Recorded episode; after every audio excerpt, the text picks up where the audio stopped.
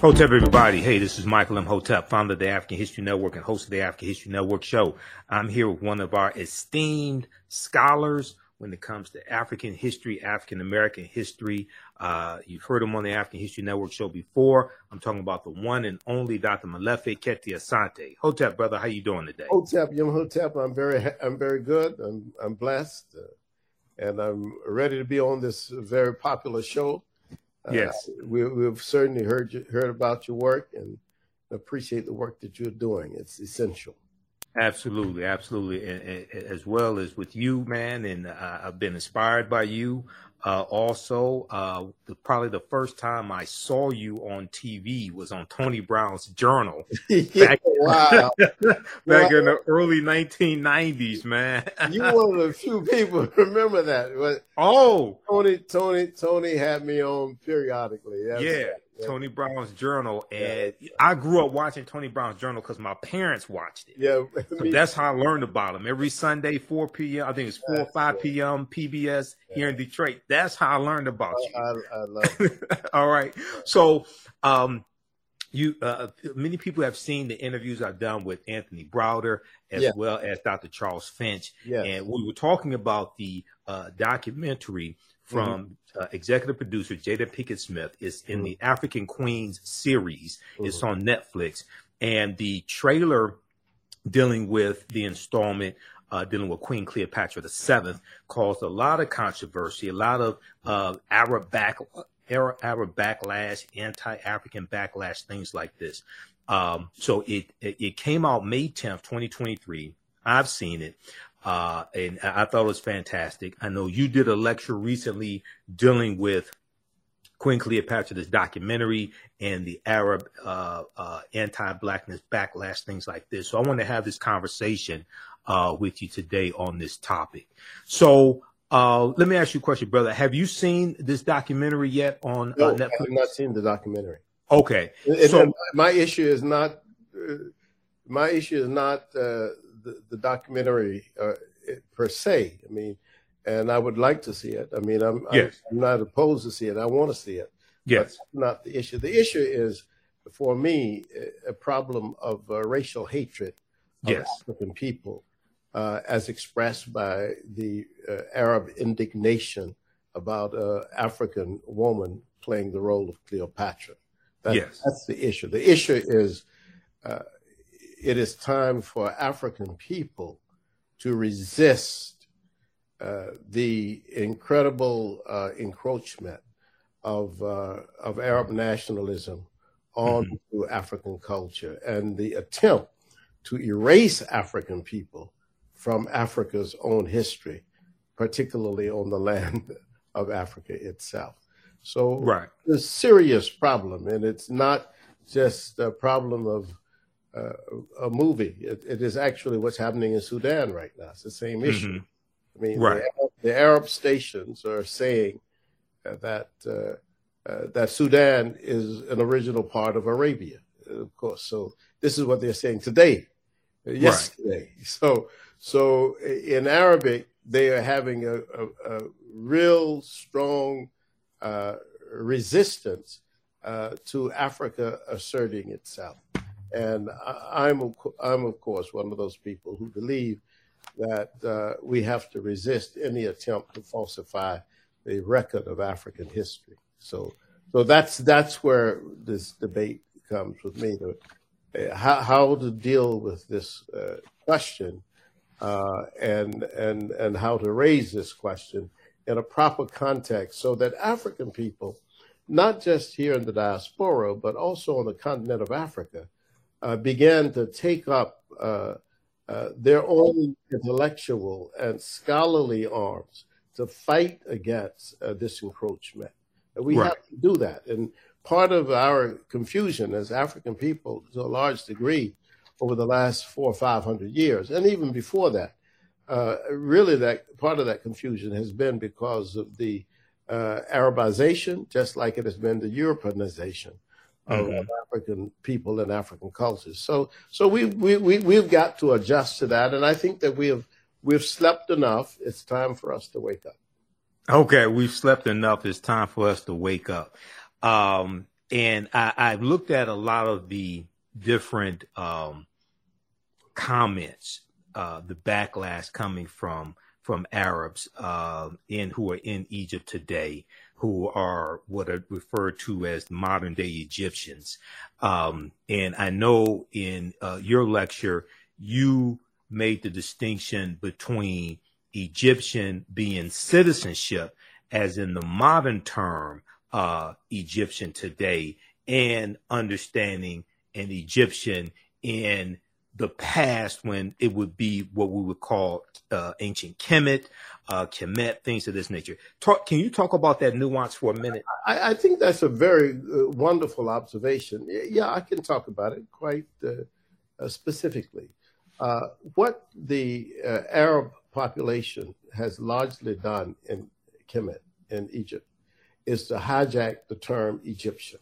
That's basically what they have tried to do. Yes. And and the idea is that uh, the way they have done it is very interesting, interesting because what they have done is to claim that uh, ancient Egypt was the same as contemporary Egypt, mm-hmm. and of course that that that is not true. I mean, that's false on the very face of it. I mean, almost anybody can see that. And I've said this, you know, when I've talked about uh, the American situation, I've told people that uh, 500 years ago, uh, the land that we call the uh, United States of America didn't look like it does today right. in terms of the diversity of the people. Uh, so that to claim that uh, Egyptian uh, today is the same as Egyptian, the Egyptians who built the pyramids or who Egyptians who who, who built the temples and the tombs and created writing is is a false thing. And not only is it false, but it also disrespects the black people who are direct descendants of those ancient Egyptians who still live in Egypt. So right. it's like, wait a minute. I mean, we're still here. It's like, it's almost like uh, you white Americans saying basically the Pueblos in New Mexico were created by Europeans. The right. Americans are still the people who do not the DNA people who created them are still here. Exactly. So it's a very uh, weird kind of situation. And years ago, uh, one of the great uh, Nigerian philosophers, uh, Chinweizu, warned us that this was coming. He he anticipated that what there would be would be a very strong attempt on the part of Arab nationalists to, in fact, redefine the Nile Valley civilization as Arab civilization. And okay. of course, we are seeing this encroachment uh, day by day.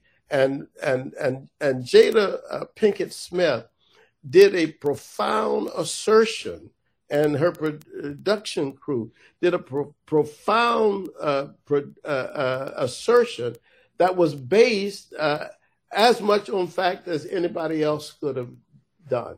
I mean, and I think that that is the thing. I mean, we we have every um, indication uh, that uh, Cleopatra, we, we know, well, well, first of all, we know, first of all, that Cleopatra was not German. We know right. she was not English. We right. know she was not Arab.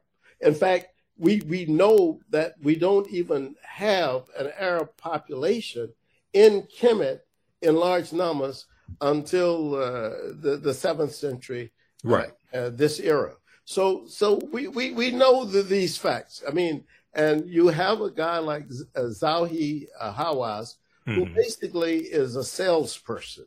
That's what I call him. He is a he's a he's he has now tried to rehab have himself by uh, because he got into difficulty before, and now he's trying to rehab himself by being a a salesperson for tourism in Egypt. That's what he does. That's his only thing. And so to do that, he often has to tell things that are untrue and say things that are not correct. And right. he, he did that in Philadelphia. We demonstrated against him when he came to Philadelphia for that. When was this? This was uh, several years ago when they had the King uh, Tutankhamun uh, exhibition okay. at, at, our Franklin Museum. We we we, we had we, we, we, we it was it was it was wonderful because he was he was cornered by an African American woman reporter, Helen Blue. and okay. said to him, she said to him, uh, Mr. Hawass, why do you keep saying uh, that uh, King Tut was not black? Was he black? And then mm-hmm. he simply, out of exasperation, said, Yes, he was black. So leave me alone, basically. You see what I'm saying? Right. So, then what I've, I've, followed him. I've watched his, his work. His work is right. to, his work is is to to be to be drama for for Egypt, and and the drama for Egypt uh, really creates excitement in uh, European countries. For well, I need to go and see what Hawass has seen. He's right, but there are no Arabs in in uh, ancient Egypt. There's no there's no population of them. Cleopatra right. could never have been an Arab. That's not that was not possible. You see. Exactly. So exactly. It's a very very uh, strange situation, and the, and and the smartest thing. And I wrote this in my book.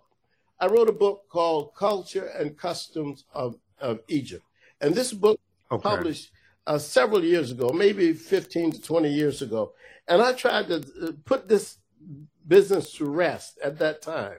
And for a long time, I thought we had really solved this issue uh, with history. It, this is a historical situation. It's not a, a, situation that black people are having some opinion about something. This is, this is a historical fact, you know. So let's deal with the historical facts, uh, and, and and and that's what I, have tried to do with the whole question of uh, Cleopatra. Uh, you see. Right, exactly.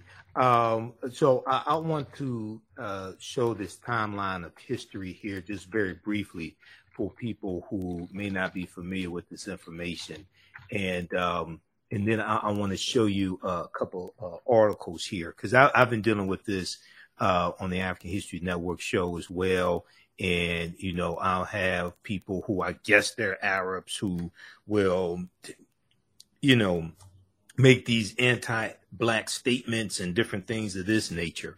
But um, uh, first off, if we look here, let me uh, uh, flip over here. Okay, so this is a timeline of uh, dealing with global African history that I use. This one here is from past.org, blackpast.org. They have about 6,000 pages of articles dealing with African history and um, African American history. But if we just look at this here, uh, uh, briefly.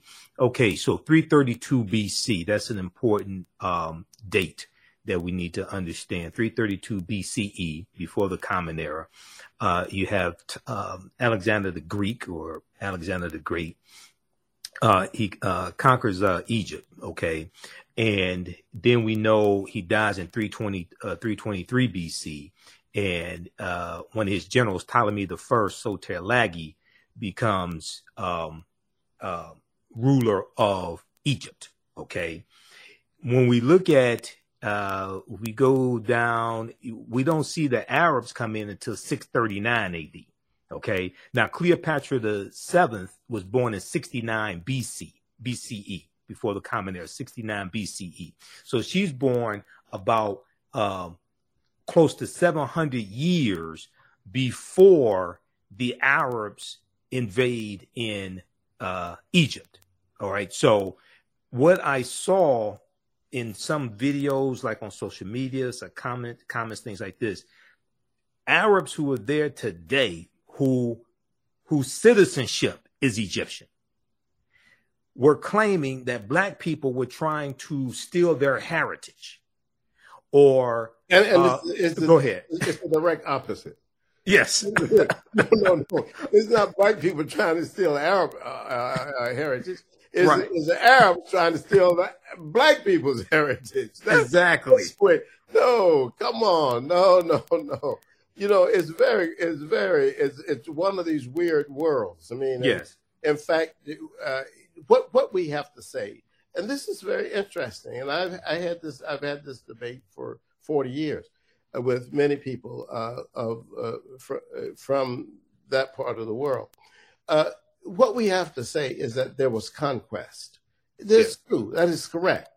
The Arabs did uh, come in, and uh, with the and they came in actually at the invitation of African people.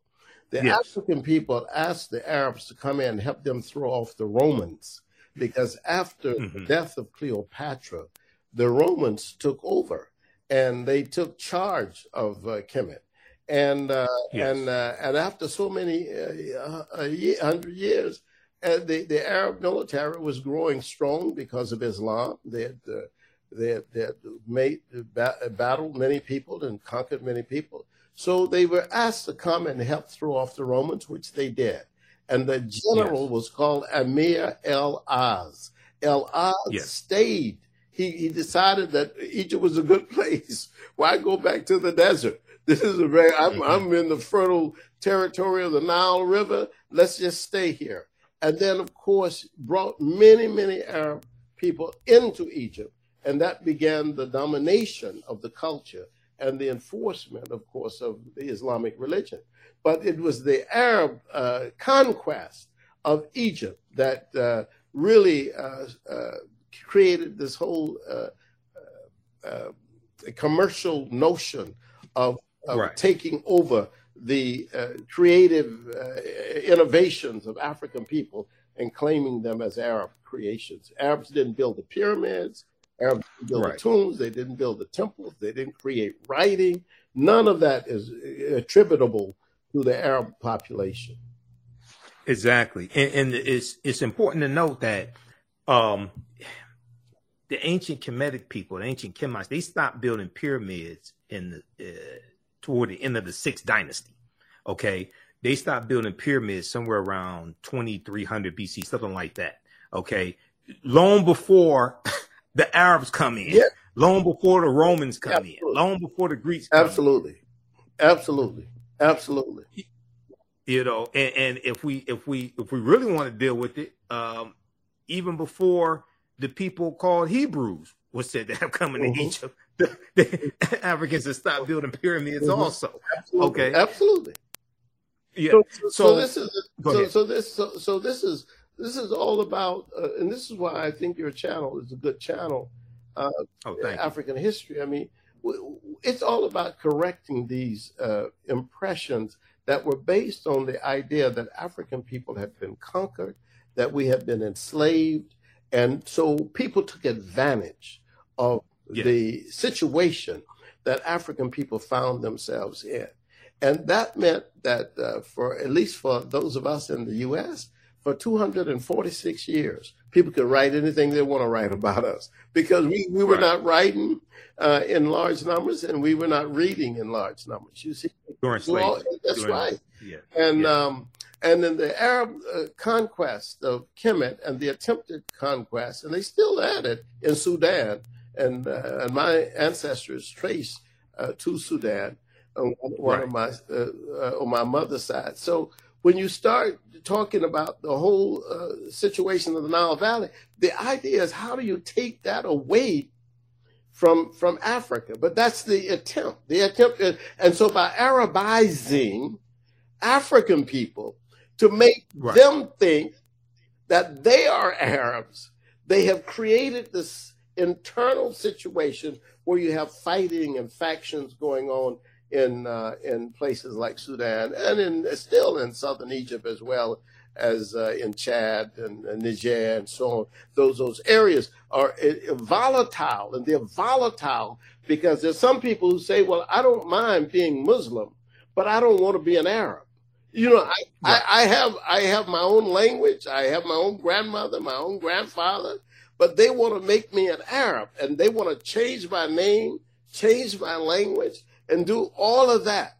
But people are saying, you know, let me be. If you want, if you say that I'm a yeah, I'm a Muslim. That's fine, but don't make mm-hmm. me an Arab. That and don't say that I'm Arab, and don't punish me because I don't take your name or I don't use your your language and so forth.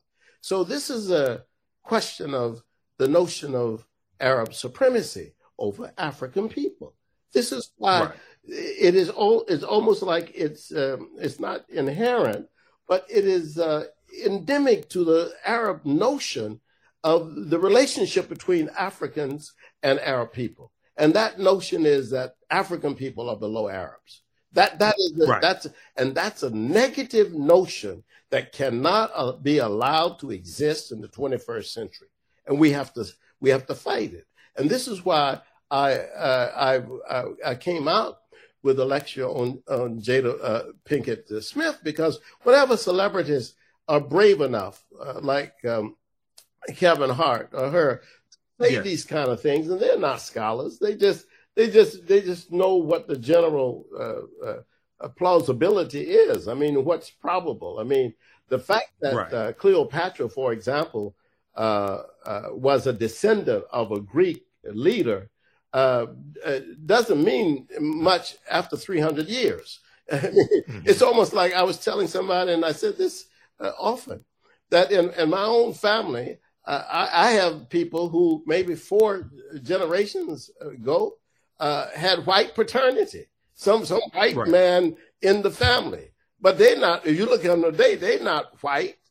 So you can right. have Greek paternity 300 years ago, and still your complexion today will be black. You see what I'm saying? So we don't. Mm-hmm. Th- that's a debate that uh, is ridiculous. It's, it's, it's, it doesn't make any sense to me.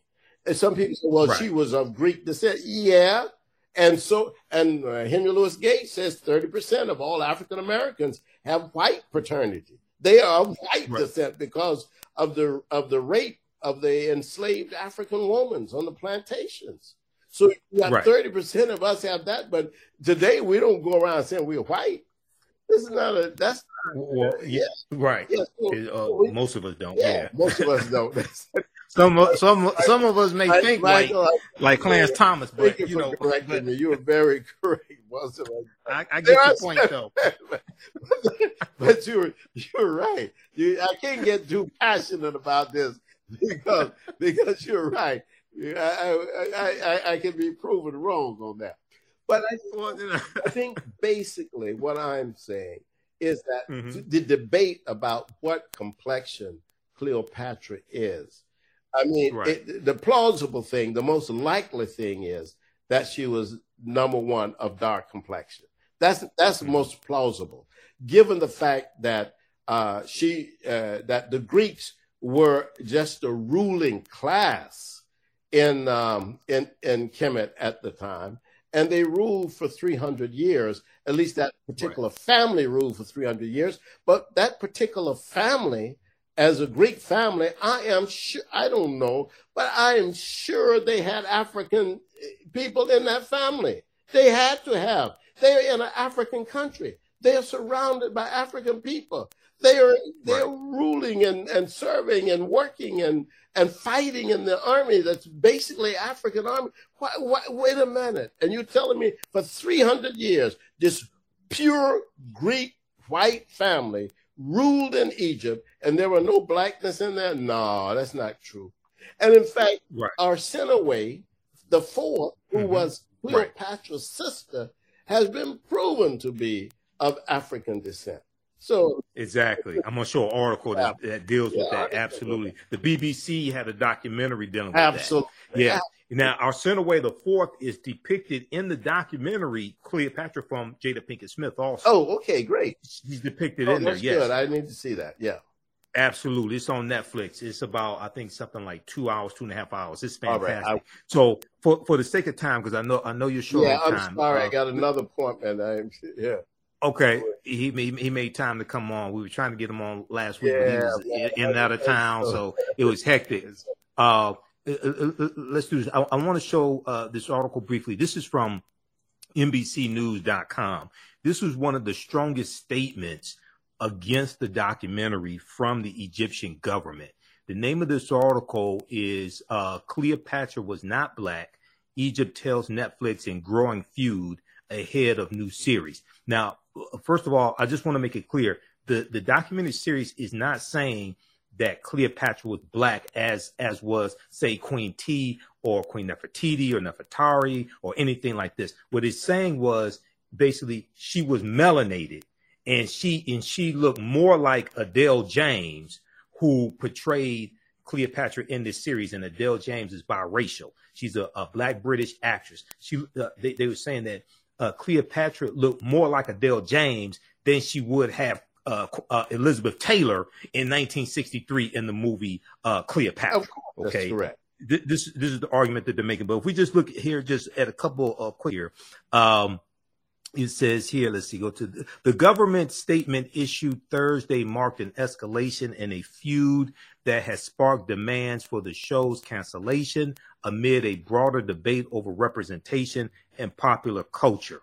Uh, and if we look here, it, eh, okay, Egypt has accused, let's back up. Egypt has accused Netflix of misrepresenting history by casting a black woman to play Cleopatra, its most famous historical figure in a new series. Um, Queen Cleopatra, which is released uh, May 10th, features Adele James in the lead role, a casting decision that the streaming giant Netflix says, quote, is a nod to the centuries long conversation about the ruler's race, but which officials, end quote, but which officials in Cairo have dismissed as quote unquote blatant historical fallacy. Blatant well, historical I, fallacy. Go ahead. Yeah, well, I, am not uh, in, in, the um, business necessarily of uh, always supporting Netflix, but I want to say sure. this, in this case, Netflix was correct. Mm-hmm. And, and, and the audiences uh, who have decided not to see this uh, film are, are, uh, are missing out on something from what I understand uh, yes. because of this controversy. But the Egyptian government is wrong. No government can take some sort of action to try to dictate history. And that's basically what they're doing. This is a very fascistic uh, operation. I've been to Egypt 10 or 12 times. I've taken mm-hmm. hundreds of people to Egypt and I've, I've seen uh, Egypt. So it, it is, it is very, very uh, difficult. In fact, right now, Egyptians are writing me saying they disagree with the government. You know what I'm saying? Yes. I got people writing me saying, because I made this statement and I'll make it here. I have rarely seen an Arab uh, progressive who speaks out against racism against black people in Egypt or right. in Sudan. I've not seen that. I've seen Europeans who are progressives who've right. spoken out against white supremacy, but I don't see the Arabs doing that. And, and, and so this Arab wrote me from Germany. Yes, I'm one of the ones who speak out, but I still have not seen any indication of this. You see, I haven't seen any real fact. So in this situation, Netflix is, is correct to take artistic license to do this, and they are more on a solid historical base and foundation than the Egyptian government because the Egyptian government is simply trying to promote Arab nationalism against the uh, historical black foundation of the ancient Egyptian government.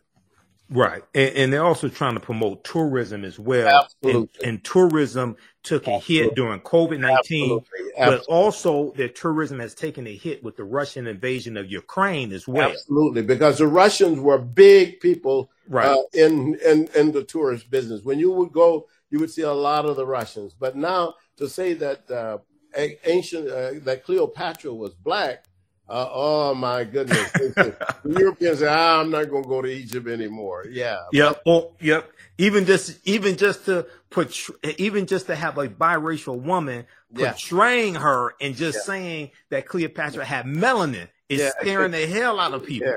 Yeah. Because because the white imaginary of Egypt, of course, is as you say, right. is, uh, is, is white is, is, is right. white it's, it's, ten commandments ten commandments. That's right.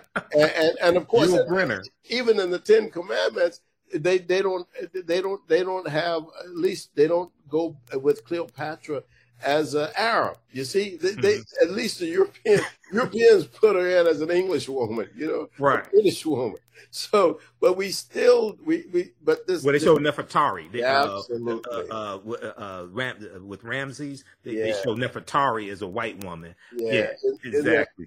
Absolutely. So this is what's going on. But I, I think we have to we we have to do a number of things. Maulana Karenga used to say that Cleopatra was a was basically unremarkable as a leader anyway.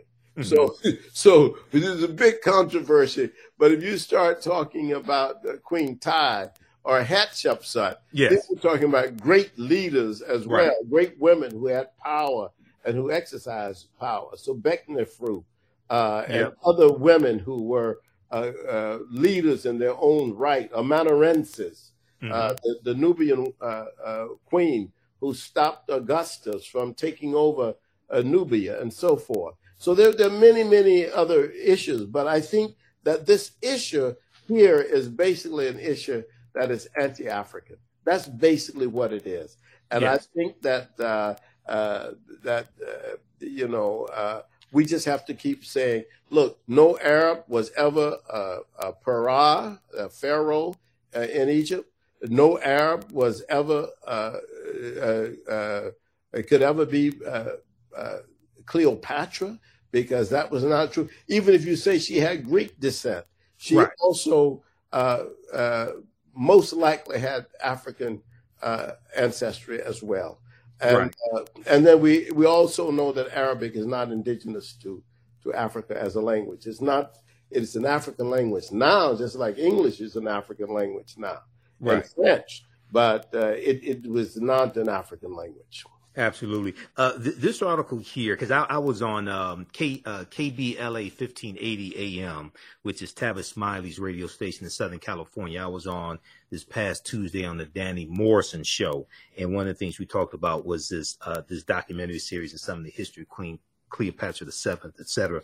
This article here from the Washington Post is a really good article by Bethonie Butler. Was Cleopatra black? We're asking the wrong question. Now, one of the things I've talked about, I talked about this on Roland Martin Unfiltered, um, and and some other shows I've been on, and in my interviews with Tony Browder as well as Dr. Anthony Finch. The the con- the the racial classification of black and white are contemporary uh, terms, Absolutely. contemporary classifications, 17th century, 18th century, things like this. Back at this time, 69 BC, they don't have those classifications. Absolutely. Okay? So, so it's just important to, to understand that nuance. But yes. uh, uh, something very, so, you know, we're trying to look at, a lot of people are trying to look at this history from over 2,000 years ago through the contemporary lens of race today. But uh, something very important in this article is a statement uh, from uh, uh, Jada Pinkett Smith, and it's on uh, Netflix's uh, companion website called Tudum, T-U-D-U-M.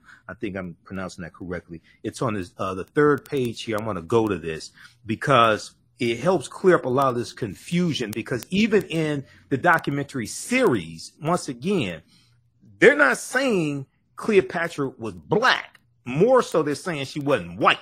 Okay, so yeah. Uh, uh, but it's uh, let's see here.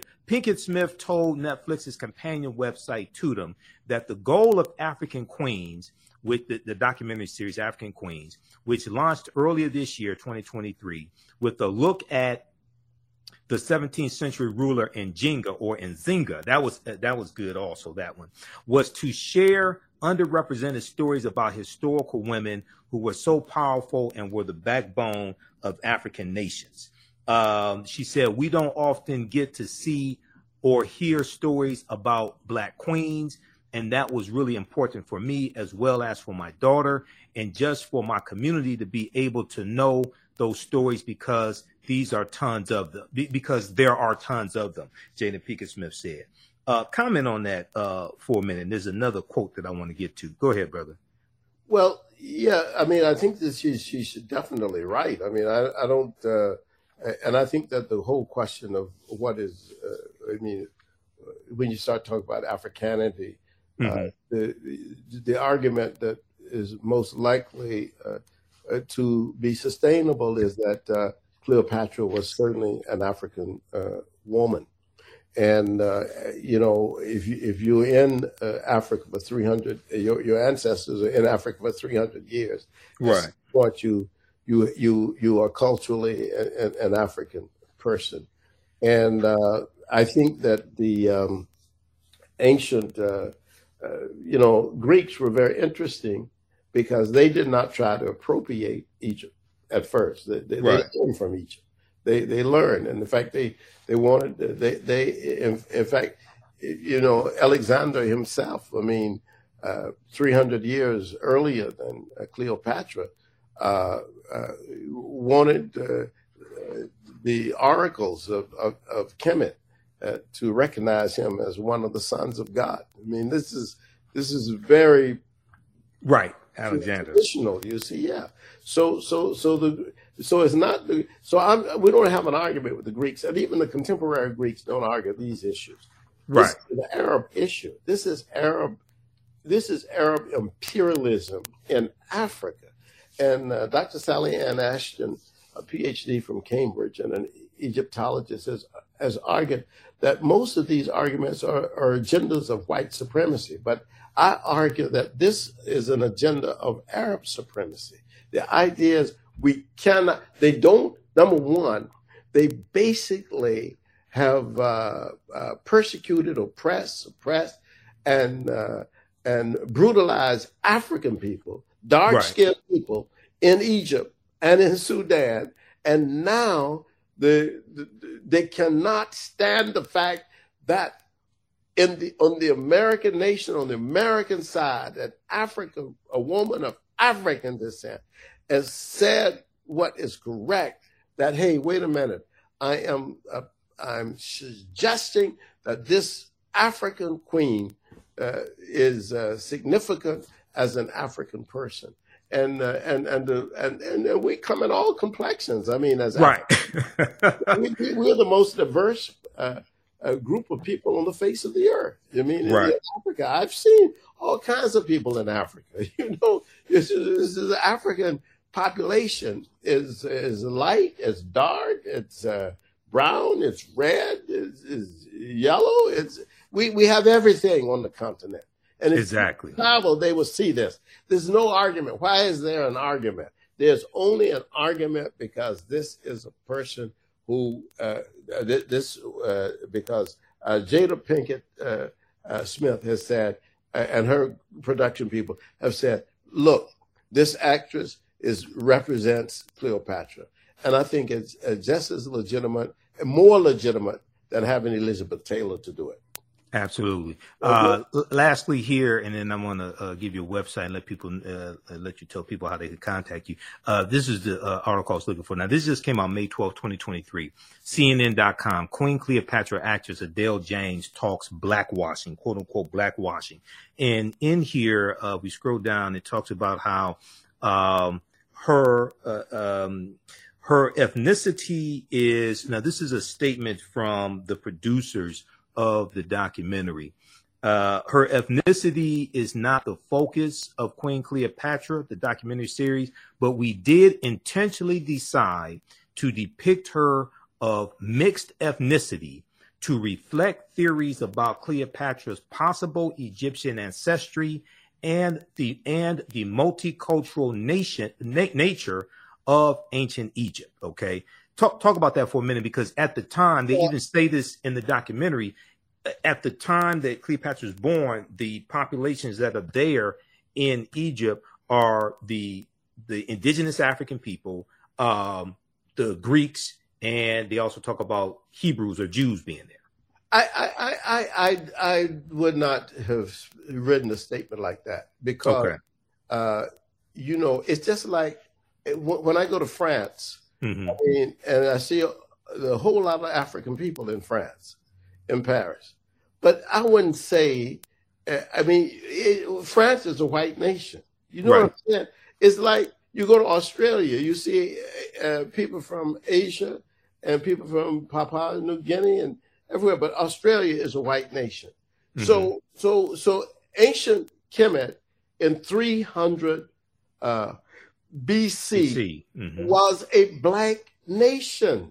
Yes. It was it was conquered by Alexander's army and they imposed a Greek rulership over that black nation. Over a black nation, right. Yes. Right. Don't, don't confuse matters. It became more multi ethnic later as okay. Greeks came, as as as later uh, in the Romans era, the Roman, yes, and the Persians, and, and many people came. But the further you go backwards, the blacker the country is. Oh, correct. Yes, absolutely, absolutely.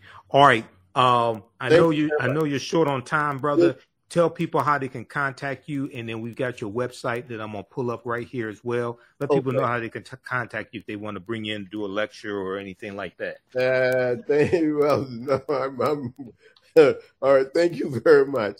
All right, but let me get tell you my web. You got my website, maleficeasante.com. Yes, and you can also see our uh, our lectures at my at our think tank, the Malefic Asante Institute It's Okay. MKA Institute uh, lecture series. And uh, if you go to YouTube, you'll, you'll see our, our lectures as well. We appreciate you very much, Michael. Thank you. All right, brother. All right, brother. It's good to good to uh, catch up with you. Good to talk to you again. Hotep. All right, Hotep. Him All Hotep. right, brother. Peace. Peace. All right, everybody. He has to run. He has another commitment. Don't go anywhere. We have uh, more information for you as well. And I'm teaching a, uh, you know, on Saturdays, uh, I teach my online uh, history classes as well. Uh, ancient Kemet, the Moors, and the Ma'afa, understanding the transatlantic slave trade, what they didn't teach you in school. So we have a session of that coming up at 2 p.m. Eastern Standard Time uh, today, uh, May 20th, 2023 and uh, we'll give you information about that. And we're going to do a free session of the class today, so you can register for that uh, at our website, theafricanhistorynetwork.com, theafricanhistorynetwork.com. I'm going to post a link here, and uh, you can register for the full uh, 12 week. Actually, it's about 14 weeks this time around. You can register for the full 14 week online course. We deal with thousands of years of history and what leads up to the transatlantic slave trade uh, taking place. And I do a PowerPoint presentation. We have book references, articles, video clips, etc. Uh, so that was Dr. Molefi Kete Asante that uh, we just spoke with. And uh, he was the uh, former, he used to be the chair of the uh, um, Afro American Studies Department at uh, Temple University in Philadelphia. He has written over a hundred uh, books dealing with African history, African American history, and probably about 500 articles or so um, as well. So he's one of our esteemed scholars. All right, how's everybody doing today? Uh, share this broadcast on your social media platforms. Invite your friends to tune in uh, as well. And uh, go to our website, theafricanhistorynetwork.com, theafricanhistorynetwork.com. We have uh, information dealing with our uh, a radio show, the African History Network show, our classes, all that there. If you want to support the African History Network, you can do so. Dollar sign the AHN show through Cash App. Dollar sign the AHN show through Cash App. Also through PayPal, paypal.me forward slash the AHN show. That helps us keep doing the research, keep broadcasting our Sunday night show. I'm on Sundays, 9 p.m. to 11 p.m. Eastern Standard Time, the African History Network show on 9, 10 a.m., the Superstation WFDF here in Detroit. Um, so you can, so, uh, you can support us, uh, Cash App, PayPal. Uh, this is the interview I did with Tony Browder. Uh, follow us on our YouTube channel, Michael Imhotep, I M H O T E P. But on Saturdays, I teach ancient Kemet, one of the original names for Egypt, ancient Kemet, the Moors, and the Ma'afa understanding the transatlantic slave trade where they didn't teach you in school. So um, the class is regularly $130. It's on sale $60. You can register for the full course. We do the sessions live. All the sessions are archived and recorded.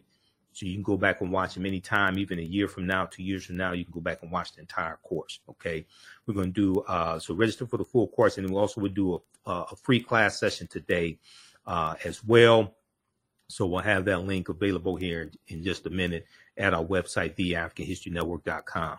Now on Sundays, uh, I teach Black resistance movements from the Haitian Revolution, U.S. Civil War, Civil Rights Movement, and Black Power Movement. Uh, that class is 2 p.m. to 4 p.m. Eastern Standard Time, and we deal with history from 1800 to 1968. Okay, fantastic class. We deal with history chronologically to understand what happened to us after uh, slavery ended and what led up to the Civil War taking place. What were the laws and policies put in place after slavery ended, and uh, what brought us to where we are today to understand where we need to go from here. Uh, your understanding of politics is directly related to your understanding of history. I'm a historian. I'm studying history for 31 years. I'm also a political commentator as well. Uh, you see me on Roland Martin Unfiltered on, on Fridays. I was just on yesterday. Uh, so you see me on Roland Martin Unfiltered as well as uh, Faraji Muhammad show, The Culture. And uh, I'm there uh, providing historical analysis and uh, political analysis. All right, so um, give us a thumbs up, give us a heart, give us a like uh, on this broadcast. We posted the link. You can register for these online classes. We also have a bundle pack, uh, a, course bundle. We could register for both classes for um, $80 is discounted. That's a $300 value. And you can register for both classes uh, for um, $80 right now. You can also use this information with your children. I would say the content is PG 13. Okay. All right. Now, uh, just to give you a brief overview uh, of, this class that I teach, it developed from a four and a half hour lecture that I did in um, 2014 called Understanding the Transatlantic Slave Trade, uh, what they didn't teach you in school. And it was that, that lecture was the culmination of about seven, seven years of research. Okay. But when we study the transatlantic slave trade, we can't start studying our history in slavery. We have to deal with the uh, 800 year occupation of Europe by the Africans known as the Moors. And we have to understand this history uh, chronologically, what leads up to uh, the transatlantic slave trade taking place. So we can't start in 1441 uh, with uh, the Portuguese going into uh, Mauritania. we can't start in 1619 in Virginia, okay, or Hampton, Virginia. We can't start there. And it's, it's also important to note that African people were in the land that we call the United States of America going back at least 51,700 years ago. Okay, so, uh, and you have to deal with the 800 year occupation of Europe by the Africans known as the Moors, because the Portuguese are the first ones involved in the transatlantic slave trade, the Spanish are the second ones involved. And um, Columbus is using nautical instruments that's based upon technology that the Moors introduced into Europe. And the teachings that the Moors take into Europe are going to bring Europe out of the dark ages. Okay. And the Moors had taken the teachings from ancient Kemet, ancient Egypt into the Nile Valley region of Africa. And these teachings are going to save Europe. Okay. And it, it and if it had not been for the teachings from the Moors, um, a lot, of, uh, probably millions more people would have died from the Black Death, the, the bubonic plague that hits uh, Europe in spurts from 1347 uh, Common Era AD to 1400. So this course not only deals with the transatlantic slave trade, but thousands of years of history that leads up to the transatlantic slave trade uh, taking place.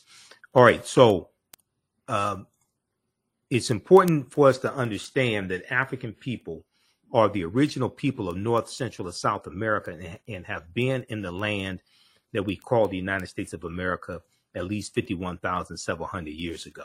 So we look at things. So there's seven books, about seven books that we use as a reference.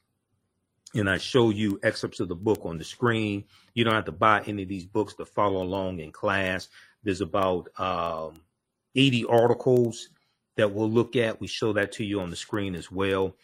Um, this book right here, The First Americans Were Africans, Documented Evidence from one of my friends, Dr. David Imhotep. Many of you have seen the interviews I've done with Dr. David Imhotep over the years. His book is backed up by 713 footnotes and seven peer reviewed articles.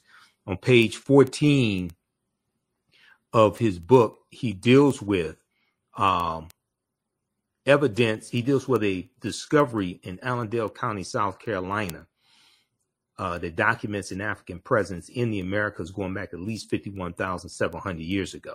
Okay. Um, this was uh, discovered by Dr. Albert Goodyear, who's an archaeologist at the University of South Carolina. They found 13 different types of evidence thoroughly documenting an African presence in the Americas dating back at least 51,700 years ago. They found artifacts, architecture, campsites, carvings, Egyptian writings, footprints in lava, uh, genetic M174D haploid groups dealing with DNA and genetics. They found linguistics, paintings, skulls, skeletons, structures, and tools. They found 13 different types of evidence, thoroughly documenting an African presence in this country going back at least 51,700 years ago. This is long before the transatlantic slave trade. This this does not mean that the transatlantic slave trade did not happen. It means that African people were here in this land that we call the United States of America as well as in the Americas tens of thousands of years before the transatlantic slave trade started. And this is and this is why it's so important for us to understand this history. Because if you think that you first came to this land conquered and shackled and chained by Europeans, okay, then you're going to be psychologically damaged from that. This was no, the, the truth of the matter is this was our land stolen from us. African people were here even before Native Americans came into existence. So now this is an article from ScienceDaily.com. ScienceDaily.com uh, has articles dealing with uh, science, archaeological discoveries, different things like this. This is an article uh, about this discovery that Dr. Albert Goodyear made.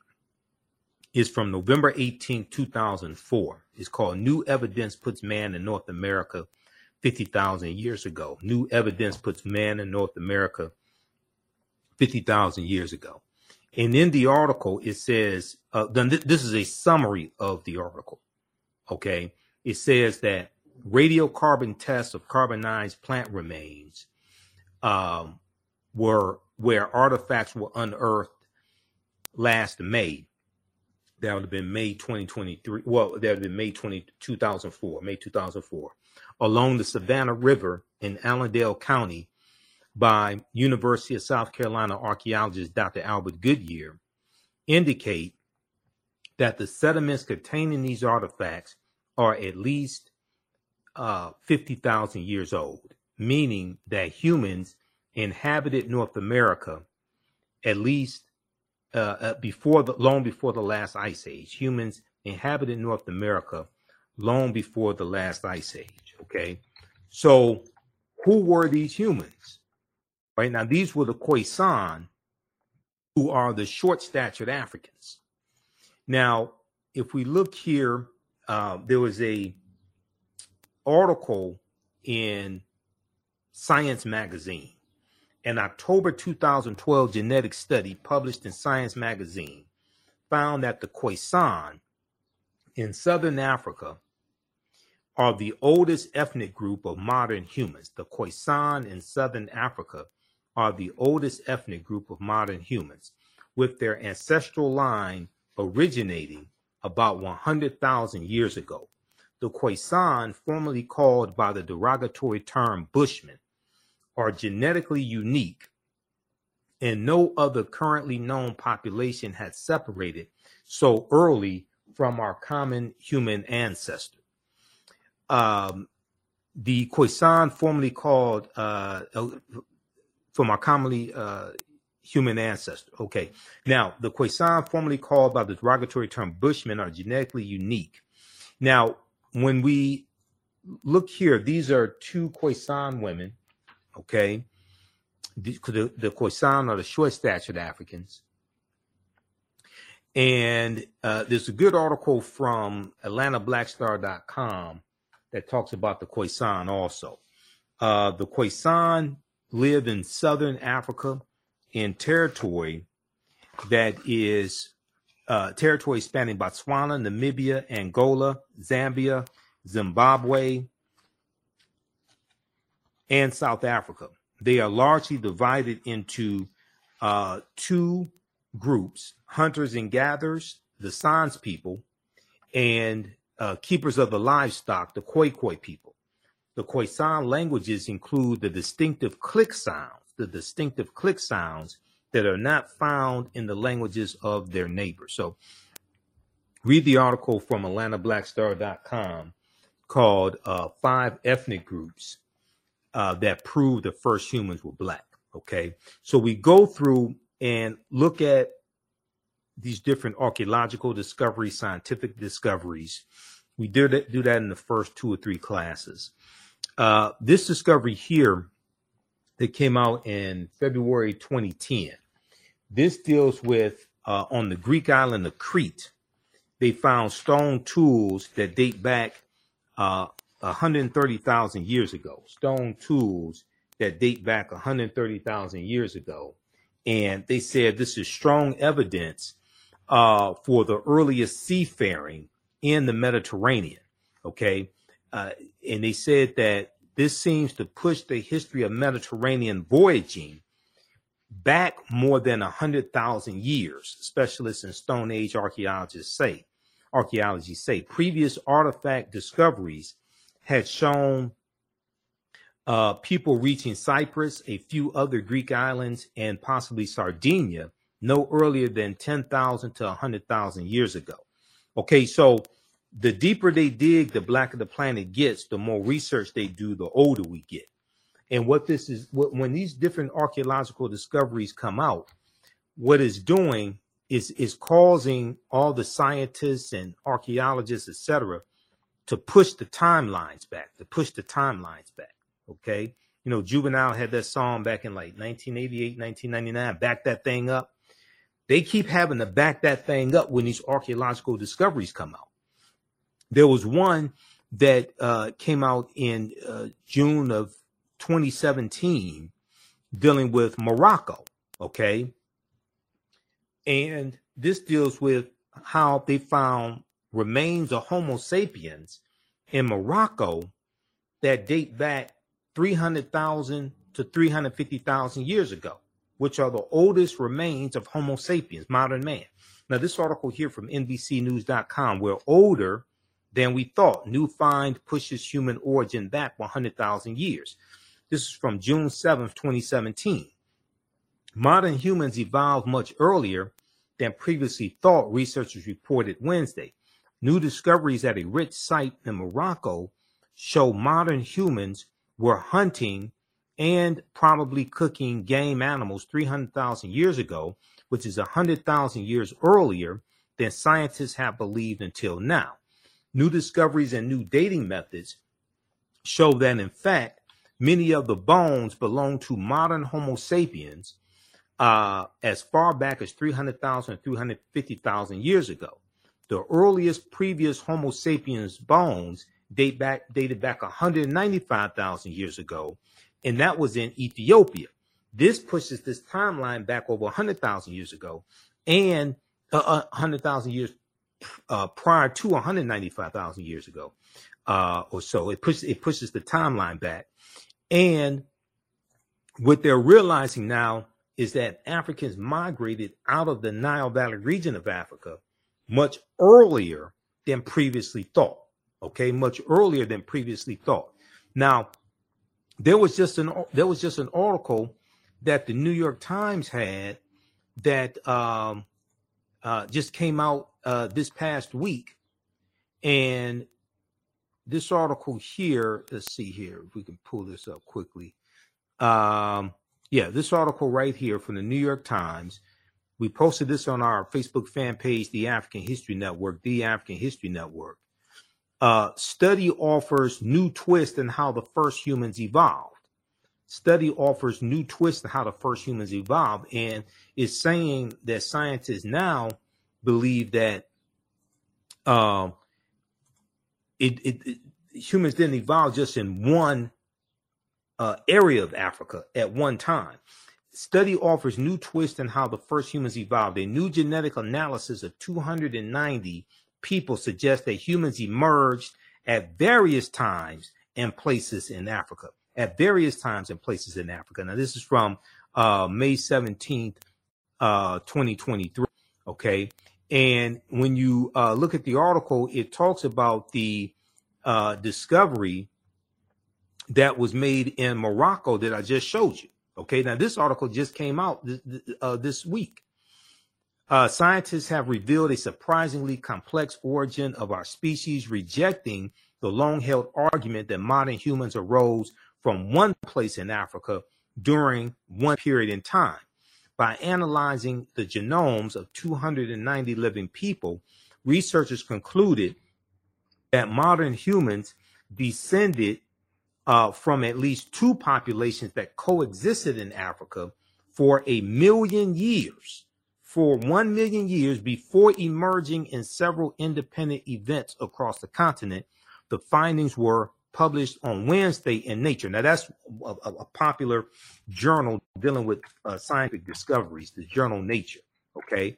Now, right here, excavations at the Jebel Irhoud archaeological site in Morocco, where 300,000 year old fossils that may be the oldest evidence of Homo sapiens were found in 2017. That right there, that the excavation site, that's dealing with the article I just showed you from NBC News. That plays a part in this discovery right here that just came out this past week as well. Paleo, uh, paleoanthropologists, paleoanthropologists and geneticists have found evidence pointing to Africa as the origin of our species. The oldest fossils that may belong to modern humans, dating back as far as 300,000 years, have been unearthed there. So, so were the oldest stone tools used by our ancestors. Okay, so they're talking about the um, the uh, excavation site in Morocco. All right, okay. So, give us a thumbs up, give us a heart, give us a like on this broadcast. Hope, hopefully, you learned a lot today. Hopefully, you like this type of information. Uh, if you learned anything today, you like this type of information, be sure to register for the uh, online history classes that I teach on uh, Saturdays and Sundays. And we're teaching another session a day, uh, 2 p.m. Eastern Standard Time. You can register for the full, uh, this time around is 14 weeks. You can register for the full 14 week online course. You can go back and watch the previous sessions that are archived because we do them live. All the sessions are archived and recorded. Today's session uh, should be the last session. This will be session number 14 that we do today, 2 p.m. Eastern Standard Time. We're making today's session a free session when you go to our website, theafricanhistorynetwork.com, theafricanhistorynetwork.com.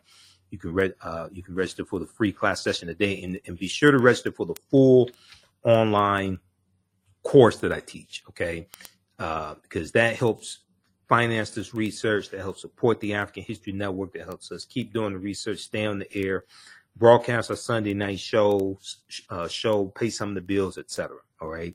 And I teach the class on two different digital platforms, so I have to pay each month to teach the class as well.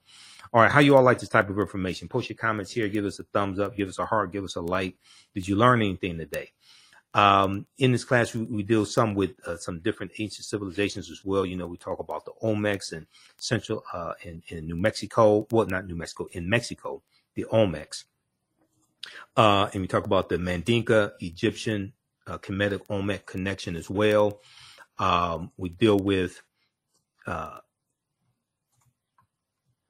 ancient Kemet and the influence on America from ancient Egypt, ancient Kemet, Kemet meaning land of the blacks, one of the original terms of Egypt. Also, Ta Meri, meaning the beloved land. When you look at the when you look at the Washington Monument, the Washington Monument is an ancient African symbol called a tekhen. How many people knew that? Okay, the Greeks call it an obelisk.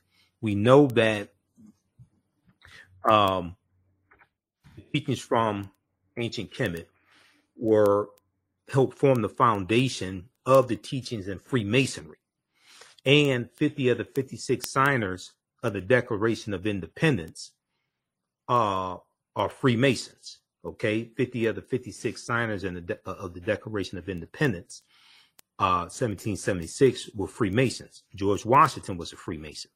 So there were 1200 Tekhenu uh, all throughout ancient kemet all right? Today they're less than uh, 12 it's somewhere about seven or so and they've been taken to um, places around the world they've been taken like new york city london england uh, paris france Ancient Egyptians called obelisks tekenu, and they were used to tell the time in the past. Their pinnacles were basically covered uh, in gold to reflect the sunlight. Historians say that obelisks represented immortality and eternity, and their long structure helped connect the heavens and the earth. Now, currently, Cleopatra's Needle is the name given to three ancient Egyptian obelisks, obelisks or tekenu, one in New York City, one in London, England, and one in Paris, France.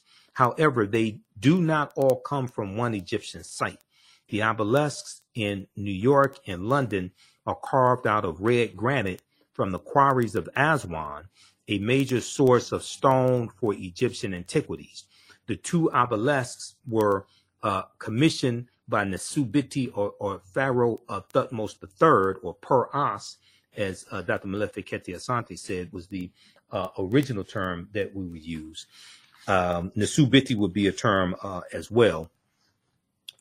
Uh, Nasubiti Thutmose III for the Temple of the Sun in Heliopolis, near modern day Cairo, with each weighing about 224 tons and standing 68 feet tall. So there's a good article from face-to-faceafrica.com from May 17, 2022, um, about a year ago, called Cleopatra's Needle, how three ancient Egyptian obelisks ended up in New York City, London, and Paris. Okay, and the the Tekhen is a symbol that comes from the story of Asar, Aset, and Heru. Now, this may go outside the circumference of some people's awareness, uh, who are also known as the First Holy Trinity. Uh, there were approx- approximately 1,200 Tekhenu built in ancient Kemet, but only about a dozen are found in Egypt today. Many of the Tekhenu removed from Egypt are now in Istanbul, Turkey, London, England, Paris, France, Berlin, Germany, New York, New York, Rome, Italy, Vatican City, and elsewhere throughout the world. The Tekhenu are now called obelisks by their new owners, and few people know their origin or that they symbolize the resurrection of the African king Asar. Asar, who the Greeks called Osiris, who you see depicted here in the middle, uh, stooping down. Okay. Asar, Aset, and Heru. And Heru was born of a virgin birth on December 25th to the virgin Aset. And it's going to be from Aset and Heru that we get the story of the Black Madonna and Child that was worshipped all throughout Europe, including in France, because there's about uh, 300 depictions of the Black Madonna and Child in France. Runoko Rashidi talks about this in his book, Black Star, the African Presence in Early Europe. From the Black Madonna and Child, we get the decolorized version uh, in the story of the white Mary and Jesus, the decolorized version. But you have to understand where that all comes from. Okay, now somebody asked a question uh, about the class. So we have the information on the homepage of our website, theafricanhistorynetwork.com, theafricanhistorynetwork.com. Let me go back to it. So the the uh, tw- uh, the full online course is on sale, uh, sixty dollars that's a $300 value because they're going to be uh, five free lectures that you get from me also that, that will be in the video library. So when you scroll down our website, theafricanhistorynetwork.com, we have the information right here. So on sale $60, regularly $130 in this class. It's the day 2 p.m. Eastern Standard Time. So I'm about to get out of here to get ready for uh, class. And we'll have a free class session today, but uh, you can register for the full 12 week online course. Click here to register for the full 12 week online course. Um, your membership, your registration in the class does not expire, meaning you can go back and watch. You'll you'll have full access to watch the class. You know, next year, a year from now, two years from now, three years from now, it doesn't expire. You you still have full access. You can go back and watch as many times as you want to. Uh, we have a bundle pack where you get you can register for both classes for $80. The second class I teach is on Sunday, and we'll be teaching the class Sunday, May 21st. Black resistance movements from the Haitian Revolution, U.S. Civil War, Civil Rights Movement, and Black Power Movement. The same format for the second class as well. We do the class live. The sessions are archived and recorded. You can go back and watch it anytime. You don't have to worry about being in class at a certain time or anything like that. Okay. And we have a live chat where you can a text chat where you can ask questions in class also. If you miss class, you can email me to ask your questions as well. Okay. All right, but this is um hopefully you learned a lot. This is a lot of work to teach these classes, to do this broadcast. Um, because I don't I don't do I was doing this full time. I don't I don't do this full time anymore. Uh, so it takes, you know, I, and I do my radio show. I do Roland Martin show on Fridays. Usually I'm on Faraji Muhammad show on, on Tuesdays. Um, and then, you know, I, I, do other interviews as well. Uh, and people, people interview me and they're requesting interviews. Uh, I'm going to be on the road during the summer. It looks like uh, I'll be at least a few places in the summer, and I'll be here in Detroit at different events also. So I stay busy. And my, my radio show is on every Sunday, 9 p.m. to 11 p.m. the Eastern Standard Time, the African History Network show on 9, 10 a.m. the Superstation WFDF here in Detroit. Now, the word Mason is derived from the Latin words mass and sun, mass and sun. Mason means child of light and expresses the desire to pursue uh, light, the desire to pursue light, which is a metaphor for the sun, which symbolizes knowledge. The term child of light or sons and daughters of light was first used to identify students who had completed 42 years of study in the temples of ancient Kemet, ancient Egypt. Many Masonic temples were modeled after the temples of Kemet, places where light, light or knowledge was imparted in a series of steps or degrees. In a series of steps or degrees. This comes from page 18 and 32 of Egypt on the Potomac by Tony Browder. And I just interviewed Tony about four weeks ago, and we were talking about um, why Nile Valley contribute, why, why Nile Valley civilization uh, matters, why Nile, Nile Valley civilization history matters, and we talked about Queen Cleopatra a little bit as well. Um, the concept of going to an institution of higher learning and getting your credentials in a series of steps or degrees comes out of Africa. That comes out of the Nile, the Nile Valley region of Africa, especially ancient Kemet. That comes from us. Okay what you do for yourself, what you do to yourself, and what you allow other people to do to you and get away with is based upon what you think about yourself. What you think about yourself is based upon what you have been taught about yourself. What you've been taught about yourself is based upon everything you've read, heard, and seen about yourself. So this is the type of information that changes the way we think, feel, act, and behave, and act, and ultimately changes our results. It has a transformational impact on our mindset when we come into the knowledge of this and we combine African history with economic empowerment and political empowerment. Okay. When you, you see that pyramid principle that I show you that Dr. Leonard Jeffries and Professor James Small talk about, I'll show that to you in just a minute. Now, Masonic temples are considered houses of light or temples of learning. The term Mason means child of light. Okay. And the term Mason is a direct reference to the highest degree of the ancient Kemetic education system. The 33 degrees of instruction within Freemasonry represent a fraction of the 360 degrees of instruction that comprise the ancient Kemetic or ancient Egyptian system of education. Yet, with less than 10% of the wisdom of ancient Kemet, Freemasons have held positions of influence and power throughout the world for over 200 years. They learned less than 10% of what the ancient Africans knew, and they've been able to basically conquer the world.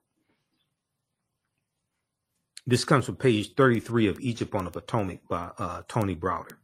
All right, so we go through our history um, and we uh, look at different periods of history. We look at uh, understanding what are, what are patron saints. Um, we look at uh, we go through history chronologically. Okay, we look at the uh, Moorish influence on Europe.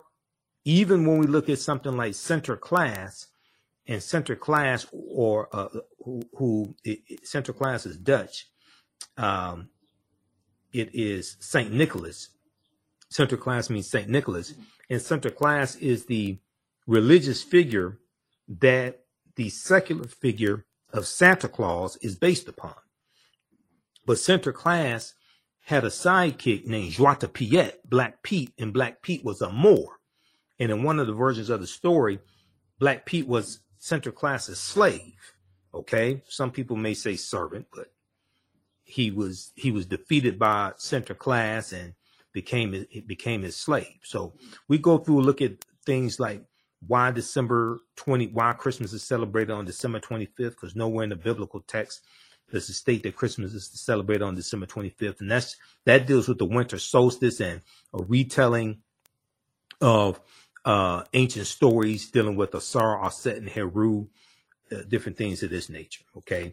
then we look at the 800 year occupation of Europe by the Africans known as the Moors We look at different um, uh, civilizations like that of uh, Carthage, okay, different empires like that of Carthage, the Carthaginians, Hannibal Barca.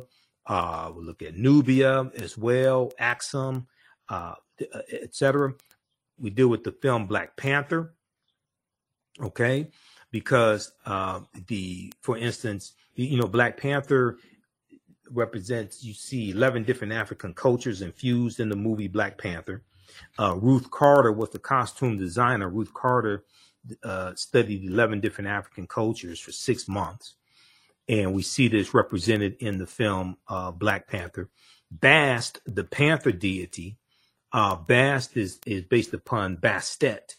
Uh, Bastet was a neter uh, who uh, was worshipped in the form of a lioness. Okay, she was an African Egyptian goddess, worshipped in the form of a lioness and later a cat. And she was a uh, neter of warfare in lower lower Kemet, lower Egypt. She was worshipped as early as the second dynasty around 2890 BCE, before the Common Era, or BC. Okay, so the film Black Panther is a powerful movie, the first one and the second one. There's so much African culture and history uh, that we see represented in the movie. Um, and then we, we, go through and we look at uh, the Moors going into Europe as well in 711 AD and who are the Moors and the impact that the African Moors had on Europe and what they're taking into Europe. George G.M. James in the book Stolen Legacy said that the Moors were the custodians of the ancient Egyptian mystery system. And the teachings that the Moors take into Europe are going to bring Europe out of the Dark Ages. These are some actual slides from the class uh, that I teach. So I put the, I created all the slides. I put together the curriculum for both classes. Um, I've been studying history a long time. We talk about 711 AD. General Tariq ibn Ziyad uh, goes in and conquers um, uh, Spain, the Iberian Peninsula, and the Moors are going to settle in the southern portion of what today we call Spain. Okay, and he's going to um, uh, he and his cavalry they're going to um, conquer. Uh, they go into the Spanish city of Toledo, um, and they are going to end the European dominance of the Iberian Peninsula because it's under the control of the Vandals and the Visigoths at this time. This is who he's he's fighting against, especially the Visigoths. This is who he's fighting against and uh, defeating. Okay. All right, so we'll deal with the uh, deal with the history of the Moors, and we'll see how the transatlantic slave trade evolves. Uh, and it starts with the Portuguese, and then we see the Spanish right behind them. And we're going to see that Christopher Columbus greatly extends the transatlantic slave trade. And because of his four voyages and the territory that he conquers, and these areas that he conquers have never recovered from being conquered over 500 years ago by Spain. Okay. Uh, he goes into the Bahamas, uh, Cuba, Hispaniola, the western third of the island of Hispaniola is where Haiti is. Uh, he goes into the West Indies, Puerto Rico, Jamaica, Trinidad, Venezuelan mainland, South America, uh, Panama, Honduras, etc. Okay, so we see the conquering of the Taino and the Arawaks, things of this nature, the conquering of of the Siboney, the conquering of these uh, of these Native Americans in these areas like Jamaica and uh, uh, Hispaniola. We're going to see Africans being brought in to these areas around 1501 or so, um, and then we're going to see the expansion of the transatlantic slave trade with the Asiento de Negros of, of 1518 signed by King Charles V, okay, also known as King Charles I. Uh, and the role that Bartholomew de las Casas plays, who was a bishop who traveled with Columbus on many of his voyages, Bartholomew de las Casas, okay, and the importation of black slaves to work in the Americas was the inspiration of the Spanish bishop Bartolomé de las Casas, whose support of black slavery was motivated by humanitarian concerns. He wasn't necessarily concerned about the Africans, even though he is going to regret his decision to recommend that the Africans be enslaved. Uh, he is going to um, regret that decision and work the rest of his life to end the slave trade. But it's a little too late. It's a little too late now. It's, it's, it's exploded. African slaves were first brought to the New World shortly after its discovery by Christopher Columbus, or uncovering, unconquering. Um, upon his arrival in the Bahamas, Columbus himself captured seven of the natives for their education, quote unquote, their education on his return to Spain. However, the slave trade proper only began in 1518 when the first black cargo direct from Africa landed in the West Indies. So when they when they look at 1518, they're talking about the Asiento de Negros signed by King Charles V. Okay. Now, the transatlantic slave trade goes back to 1441, then start in 1518. But some timelines or some maps that you look at will look at 1518 as a starting point. They're really trying to, they're really trying to, I would argue they're trying to minimize the severity of the damage and and and and and try to cut out about 60 years of the transatlantic slave trade. Bartolome de las Casas argued that the enslavement of Africans and even of some whites, proving that in the early period slavery did not operate according to exclusive racial demarcations, would save the indigenous Amerindian populations, which were not only dying out, but engaging in large scale resistance as they opposed their excessively harsh conditions. As a result, King Charles V, King of Spain, agreed to the Asiento de Negros, or slave trading license of 1518. He signed this August of 1518, which later represented the most coveted prize in European wars as it gave to those who possessed it a monopoly in slave trading. You can't talk about the transatlantic slave trade and not talk about the Asiento de Negros. How many people have never heard of the Asiento? How many people never heard of Bishop Bartholomew de las Casas? You can't talk about the transatlantic slave trade and not and not and, and not talk about the Asiento. This is just a fraction of the type of information that I deal with in these online courses that I teach. That I put together the curriculum, I put together the content, develop the slides, all of this. Okay. So if you learned anything today, visit our website, theafricanhistorynetwork.com. You can use this information with your children, use this with your family.